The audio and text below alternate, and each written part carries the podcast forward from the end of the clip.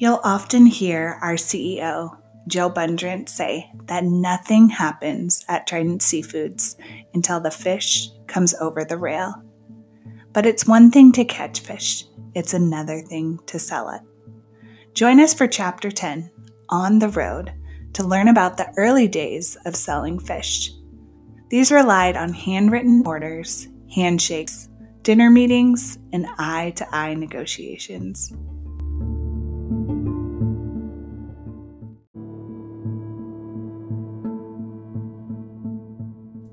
Chapter 10 On the Road Country Boys Selling Fish. Catching fish is one thing, selling fish is another. Many seafood consumers still harbor the romantic vision of the fleet coming in to offload their fresh harvest at a local pierside auction where fishmongers haggle over prices and distribute the catch of the day to nearby seafood restaurants and retailers. It still happens. But that's the exception, not the rule. Given the magnitude of the North Pacific resource and the remote nature of Alaska fisheries, the majority of the catch is delivered in large volumes that require quick processing into stable products in bulk form that can maintain their integrity and their value for at least a year. Fishing seasons are often compressed for biological reasons. Salmon, for instance, are driven by their natural spawning migration which schools them together and permits an efficient harvest relatively close to shore. By the time they head for their natal streams, the salmon are large, their flesh is fat and sweet, and their roe is mature and ideal for caviar. It's truly a blessing that fish such as these are driven to swim to the fishermen. But to keep up with the salmon run, fishermen and processors have to do their work in a hurry. The majority of Alaska salmon are harvested during June, July, and August, and for those three months, the primary focus of the industry is catching and processing. Unlike beef, pork, and poultry, wild salmon don't hang around waiting to be slaughtered. Instead, they storm the beach by the millions, driven by their own biological clocks and racing hell bent for the rivers and hatcheries where they were born. Catching those fish and preserving their quality is the industry's top priority because once the salmon have gone up the rivers, the game is over for another year. Selling those fish is equally important, but much of that comes later. On average, only about 8% of Alaska's annual salmon production is sold fresh. Preseason commitments and in season trading can move a good portion of the canned and frozen pack before New Year's, but selling salmon is a year round activity. After all, there's a lot of salmon to sell. In 2010, Alaska fishermen harvested nearly 170 million wild salmon, with a total weight of more than 800 million pounds. Computerization and the internet have simplified the administrative tasks associated with selling fish and tracking fish shipments, but selling seafood has always involved trust. A container of frozen, headed, and gutted sockeye is only as valuable as the quality of the fish inside. Maintaining the value of those fish is important. Maintaining the reputation of the company and sustaining healthy sales volumes year after year is also important. This requires strong customer relationships, and oftentimes, the best way to build those relationships is face to face. Before Trident Seafoods bought its first fax machine, Postseason sales relied on handwritten orders, handshakes, dinner meetings, and eye to eye negotiations. Sales involved travel and a different set of skills than running a crab boat or managing the production line. Knowing one's product is always a good thing. Nevertheless, Trident's early partners learned the fishing and the fish processing business first, and sharpening sales tactics and honing customer relationships followed. Selling fish required time on the road, and as was the case with the trips to Alaska, it was hard to come back from a sales trip without a few stories to share. Ed and I were on a 14 day, 14 city trip, Bundrant recalled, visiting four or five customers per city. I'm not sure how many days we were into it by the time we got to New York, but we'd started out in Florida, so we must have been traveling about 10 days by then, and we were dog tired. Bundrant was on the road with Ed Perry, who joined the company in 1974 when Trident acquired San Juan Seafoods, Perry's salmon processing operation, based in Bellingham, Washington. This was the merger that brought Trident into the salmon business. It was the first of many acquisitions that expanded Trident's product mix and its business universe far beyond king crab. But the company was young, and so were Perry and Bundrant when they set out for their East Coast whirlwind sales tour. The majority of the domestic salmon market at the time was focused on two product forms canned and smoked. Canned sales were skewed toward the south. The smoked salmon business focused on the northeast, with the majority of the business coming from regional smoked salmon producers that catered to Jewish clientele. The market was steeped in tradition, and the buyers weren't interested in salmon that was smoked on the west coast. Instead, they bought large quantities of frozen and brined salmon, which they then prepared in their own smokehouses. Collectively, they were known as the smokers. Other East Coast wholesalers were also taking an interest in the high quality frozen salmon and crab being produced at plants in the Pacific Northwest and Alaska. Chuck Bundrant and Ed Perry were doing their best to sell it to them. They knew plenty about the fish long before they got to New York, but they were still in training for life on the streets of the Big Apple. We'd already gone to Boston and we'd missed seeing a big client there, Crocker and Windsor, Bundrant recalled. As it turned out, they happened to be visiting New York, so we arranged to have dinner with them the next day in a pretty nice hotel. Their names were Sam Bloom and Zelda, his wife. Zelda was a real Jewish mother type, and she immediately adopted Ed and me. She figured she was going to have to protect these poor little boys from the West Coast. She kept saying, You gotta watch it, boys. You better watch it. You can get rolled in this town. You're in New York City, and you've got to watch yourself now. You've got to be careful. All night long, she kept drilling this into us, and we'd had a couple of drinks. So we started to get into this elevator to our rooms, and we're tired. It was about 10 o'clock. We're on the first floor, and we've got to go up to the 18th floor. The elevator stops at the second floor. These two guys get on, and they are two of the biggest, greasiest looking goons you ever saw in your life. Big trench coats, you know, the Italian mafia looking type. It's important to remember here that Chuck Bundrant grew up in rural Indiana and Tennessee. And as worldly as he might have imagined himself after driving across the country to Seattle, braving the bar scenes in Seward and Kodiak, and facing the elements in the Gulf of Alaska, what Zelda recognized across the table at the hotel in New York was a country boy in a business suit. Ed Perry, Chuck's partner, was born in Shawmut, Montana, population 524. He'd been around a bit too, but Zelda could tell he wasn't from the city either.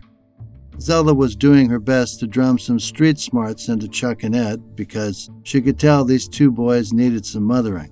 What Zelda didn't understand was that these particular country boys actually listened to their mothers and maybe they'd been listening too carefully to her warnings.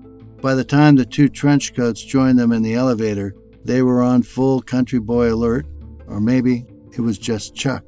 After all night long of hearing, Be careful, be careful, I just knew this son of a bitch had a gun, Bundrant recalled.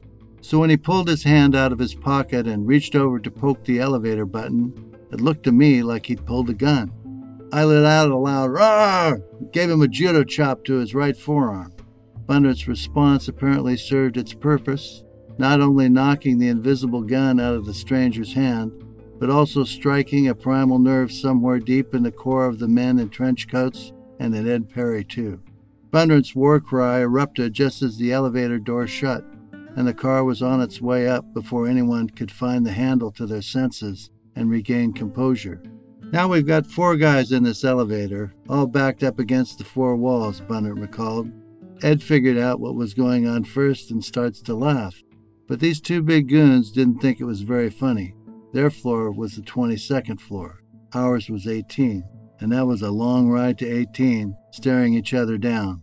Ed was laughing so hard the tears were rolling down his face. I'll never forget Zelda. She really got to me. Chuck and Ed's next stop was Detroit. Once again, Ed was trying to strengthen his previous relationships with the buyers, and Bundrant was riding shotgun. At the time, Ed was trying to sell salmon to these smokers, and the smokers were in the most god-forsaken parts of the city, Bundrant recalled. We'd get in there at night, and we'd ask the maitre d' or a cop how to get there, and the cop might say, Well, you're not going to go down there without some kind of escort, are you? I wouldn't go down there myself. Bundrant and Perry knew they had to go down there if they wanted to sell their salmon, but the last thing Chuck wanted was to be stuck on the street after dark in a rough part of town without a phone or transportation.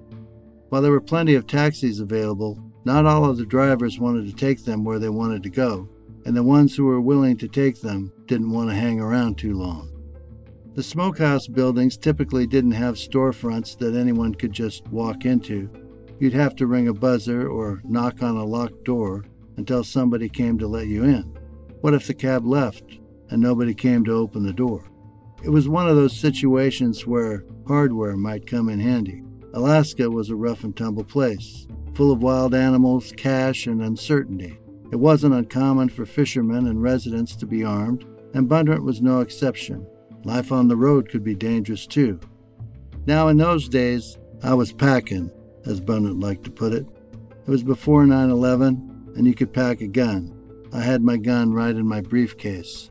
So we get in this cab, and I'm sitting on somebody's wallet. I looked at it and looked at the driver and I figured, no, if I give this driver the wallet full of money, the guy who lost it will never see it again. So we get to City Smoked Fish, and I hold a gun on the taxicab driver to make sure he didn't leave us until we got inside. Ed knocks on the door, and they'd opened up this slot in the door to see who it was before they let you in, and that's a fact. So we go into this ante room, and the first person I talked to, this receptionist, was a guy. I told him I found the wallet in the taxicab, and I didn't want to give it to the taxicab driver because he didn't look all that square. I asked him if we could call the guy who'd lost it. He flipped out a badge and he said he was a night dispatcher for the police force and he'd see that the guy got his wallet. And sure enough, about three weeks later, after we get back, I get this nice letter from the guy saying thank you and here's a $20 bill. Then the next day, I get a letter to the president of Trident Seafoods commending his employee named Chuck Bundrant for turning in his wallet. He didn't realize who I was. I should have framed that one. It was probably the nicest letter I ever got.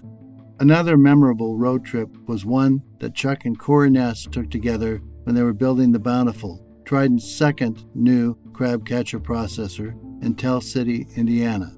The year was 1978, and the two partners were taking a few days off from the shipyard to visit Bundrant's parents at the family farm in Tennessee.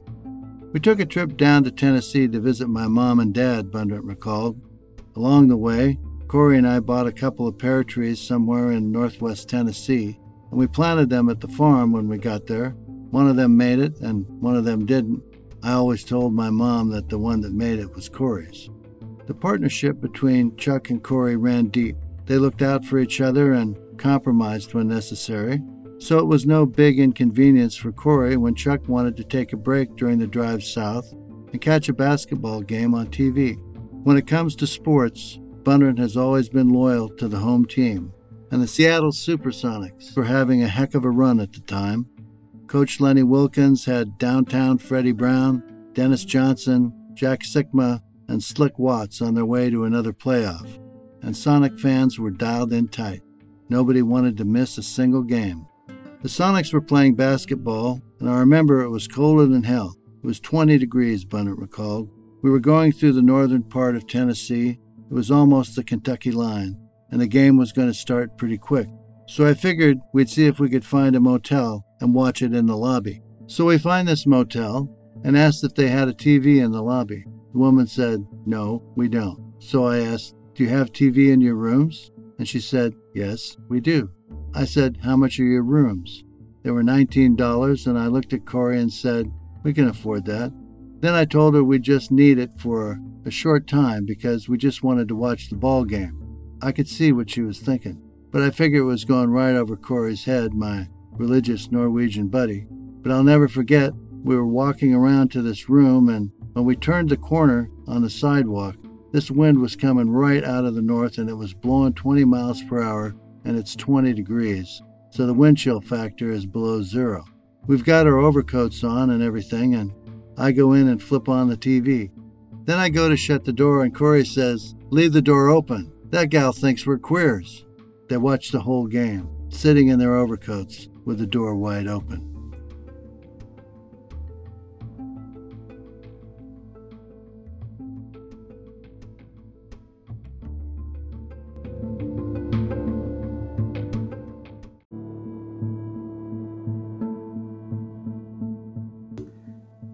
Hope that you enjoyed Chapter 10 On the Road.